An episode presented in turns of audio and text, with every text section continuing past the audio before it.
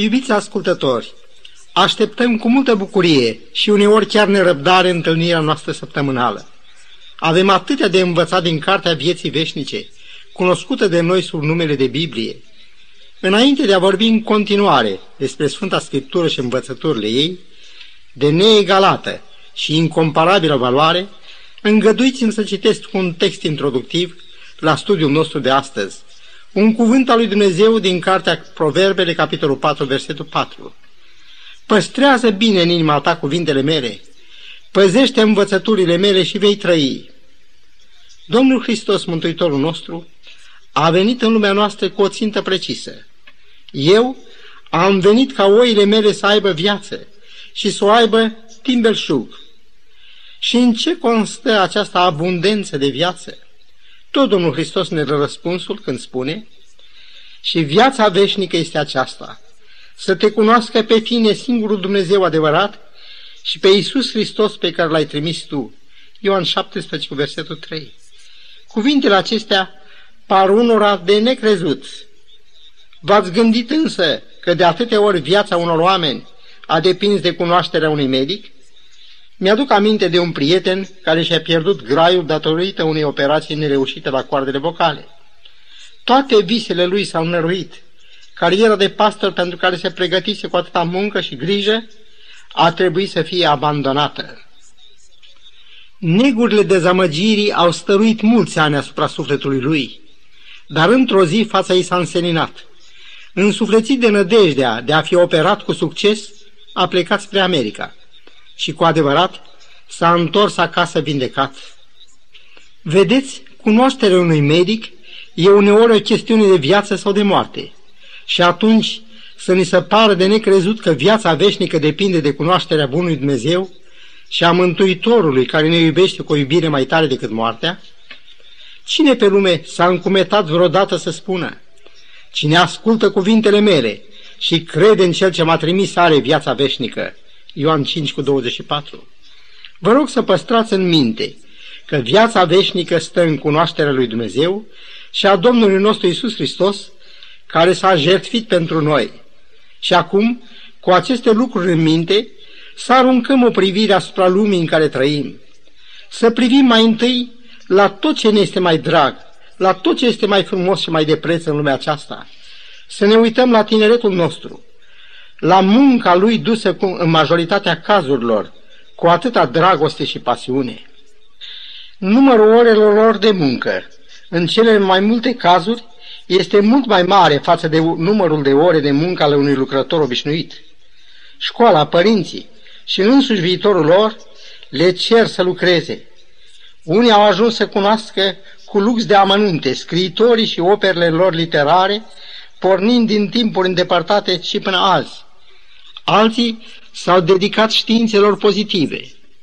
Întreb însă, dacă viața veșnică stă în cunoașterea lui Dumnezeu și a planului de mântuire întocmit în Isus Hristos, cât din timpul lor de muncă este orientat spre Dumnezeu și spre creșterea lor spirituală. Cei mai mulți s-au adăpat doar la izvoarele înțelepciunii omenești. Trebuie să spunem, cu multă amărăciune, că darwinismului s-a acordat în școală mai mult credit decât Bibliei. Biblia ne prezintă pe Dumnezeu ca creator. Darwinismul spune că natura, cu toată frumusețea și minunile ei, sunt produsul întâmplării. Viața a apărut din întâmplare, tot așa și materia. Și în curs de milioane și milioane de ani, dintr-o celulă vie, care nu se știe cum a putut să apară dintr-o natură moartă, și mai ales cum a reușit să trăiască și să se înmulțească atunci când n-a existat nici măcar o fărâmă din sursele de hrană pe care le vedem azi. Pe încetul, spun adepții acestei teorii, în foarte lungi perioade de timp, acea celulă s-a dezvoltat în formele de viață pe care le vedem astăzi, ca verdeață, flori, copaci, pom roditori și fel de fel de animale și, în final, omul. Dar dar cum au apărut pe scala evoluției, deodată, o parte bărbătească și o parte femeiască, știind că fiecare din acestea are o structură anatomică așa de diferită? Cum a putut întâmplarea să sincronizeze așa fel lucrurile, încât să apară și partea și bărbătească și partea femeiască în exact același timp, căci întârzierea în apariția unia ar fi compromis iremediabil evoluția vieții pe pământ. Ne întrebăm, îngrijorați, cum poate fi înfruntat acest val de rătăcire care a îndepărtat pe atâția oameni de Dumnezeu și în plus a pogorât pe om în rândul animalelor, cu mențiunea că omul este totuși un animal superior. Care este răspunsul lui Dumnezeu la această rătăcire? Răspunsul este unul singur și numai unul. Să citim la 2 Timotei, capitolul 4, versetele 1 și 2. Te rog fierbinte înaintea lui Dumnezeu și înaintea lui Hristos Iisus, care are să judece vii și morții, și pentru arătare și împărăția sa, propovăduiește cuvântul, stăruiește asupra lui, la timp și ne la timp. Din nefericire, oamenii nu cunosc adevărul de importanță vitală rostit de Mântuitorul, că omul nu trăiește numai cu pâine, ci cu orice cuvânt care iese din gura lui Dumnezeu. Într-o împrejurare, când atâția au făcut cale întoarsă spre lumea din care veniseră la Isus, Domnul a întrebat pe cei 12, Voi nu vă duceți? Și răspunsul a fost, Doamne, la cine să ne ducem? Tu ai cuvintele vieții veșnice. De-al minter, Domnul însuși a afirmat, Cuvintele pe care vi le-am spus eu sunt duh și viață. Ioan 6 cu 63. Apostolul Pavel, care, îndemnat de Duhul Sfânt, a rugat fierbinte pe Timotei să predice cuvântul, face și el o declarație uimitoare cu privire la rolul cuvântului lui Dumnezeu. Ascultați-l!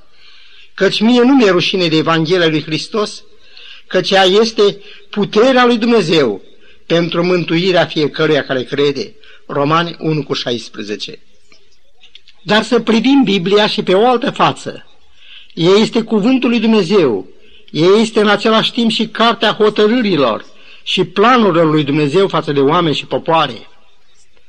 Așa de pildă, dacă vreți să fiți informați la zi asupra stărilor de lucruri din lume, atunci citiți Biblia. Vreți să știți cum de au apărut atâtea născociri, ca automobilul, avionul, computerele, în stare să dea informații științifice sau să răspundă la probleme complicate, atunci citiți Daniel 12 cu 4. Citez. Pecetluiește cartea până la vremea sfârșitului. Atunci mulți vor călători încoace și încolo și cunoștința va crește, traducerea după King James. Profetul Naum, care a trăit cu mai bine de două milenii și jumătate înaintea noastră, vede în viziune o mișcare de automobile cu farurile aprinse din zilele noastre. Citez, duruiesc carele pe ulițe, se năpustesc unele peste altele în piețe, parcă sunt niște făclii la vedere și aleargă ca fulgerile. Naum, capitolul 2, versetul 4. Într-adevăr, călătorii fără precedent și descoperiri uimitoare confirmă profeția.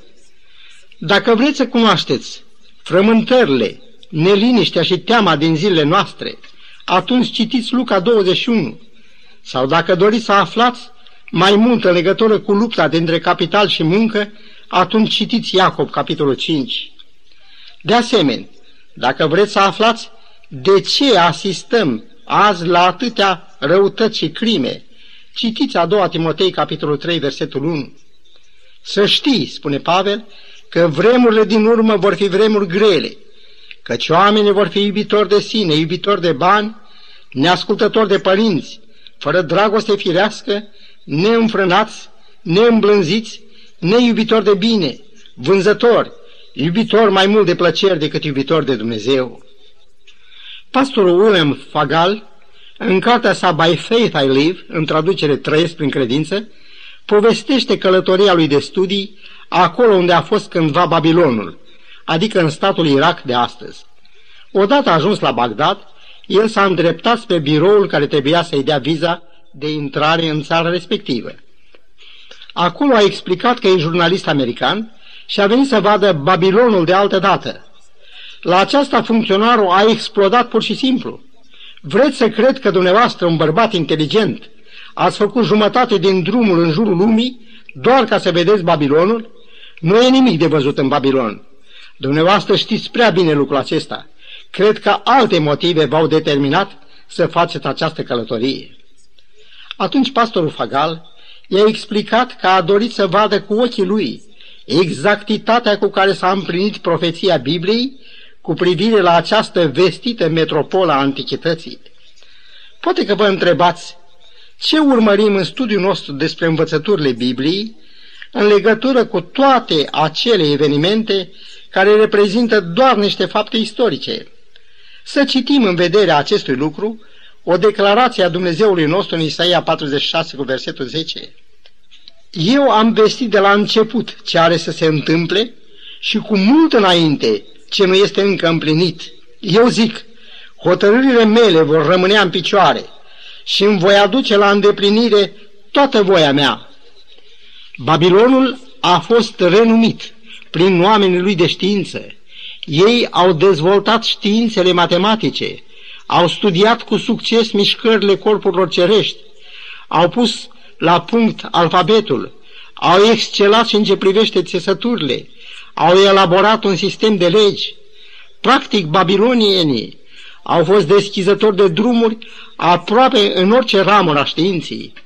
Multă din arta și învățătura Greciei își are începutul în Babilon. Dar Babilonul a excelat și în cruzimile lui. Pedeapsa capitală era ardere de viu, așa cum la Medoperși avea să fie groapa cu lei, iar la romani răstignirea. De aceea judecățile lui Dumnezeu au dus la nimicirea acestor imperii. Aș vrea însă să amintesc ceva în legătură cu felul cum Domnul își exercită conducerea și autoritatea și judecățile sale asupra lumii acesteia. În Amos 3 cu 7 scrie, Domnul Dumnezeu nu face nimic fără să-și descopere taina sa slujitorilor săi proroci. Atunci când Babilonul era în culmea gloriei și puterii lui, iată ce a vestit Domnul prin prorocul Isaia. Citesc în capitolul 13, versetele 19 la 22.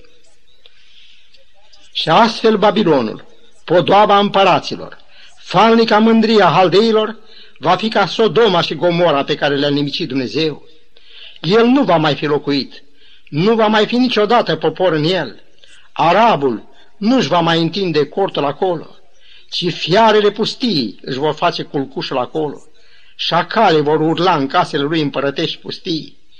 Vremea lui este aproape să vină și zilele nu-i se vor lungi. Când pastorul Fagal a ajuns la locul unde a stat cândva podoaba împăraților, falnica mândria haldeilor, n-a mai văzut nimic din strălucirea de altădată. Grădinile suspendate, socotite una din cele șapte minune ale lumii, au rămas o simplă poveste care cândva a fost adevărată. Câtă dreptate avea funcționarul care i-a cerut viza de intrare că n-avea ce vedea acolo. Nimic altceva decât ceea ce spusese prorocul Ieremia în capitolul 51, versetul 37 ale cărții sale. Babilonul va ajunge un morman de dărmături, o vizuină de șacali, un pustiu și o batjocură. Câteva zile mai târziu, spune pastorul Fagal, am vizitat alte două cetăți ale lumii vechi, Tirul și Sidonul. Iată ce a spus profeția despre Tir. Citesc în Ezechiel, capitolul 26, versetele 12, 14 și 21. Îți vor ridica bogățiile, îți vor prăda mărfurile, îți vor surpa zidurile, îți vor dărâma casele tale cele plăcute și vor arunca în ape pietrele, lemnele și țărâna ta. Te vor face o stâncă goală, vei fi ca un loc în mare unde se vor întinde mreji prin pești și nu vei mai fi zidit la loc, căci eu, Domnul, am vorbit. Te voi nimici cu desăvârșire și nu vei mai fi. Te vor căuta și nu te vor mai găsi niciodată. Cum s-a împlinit profeția?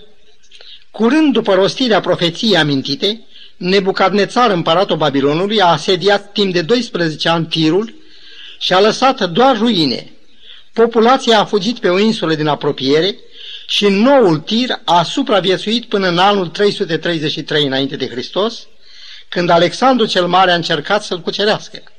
Cum n-avea flotă, așa cum spune profeția, au aruncat în ape pietrele, lemnele și țărâna, legând astfel țărmul cu insula locuită de nou tir, cu un drum lat de vreo 60 de metri și lung de peste 600 de metri.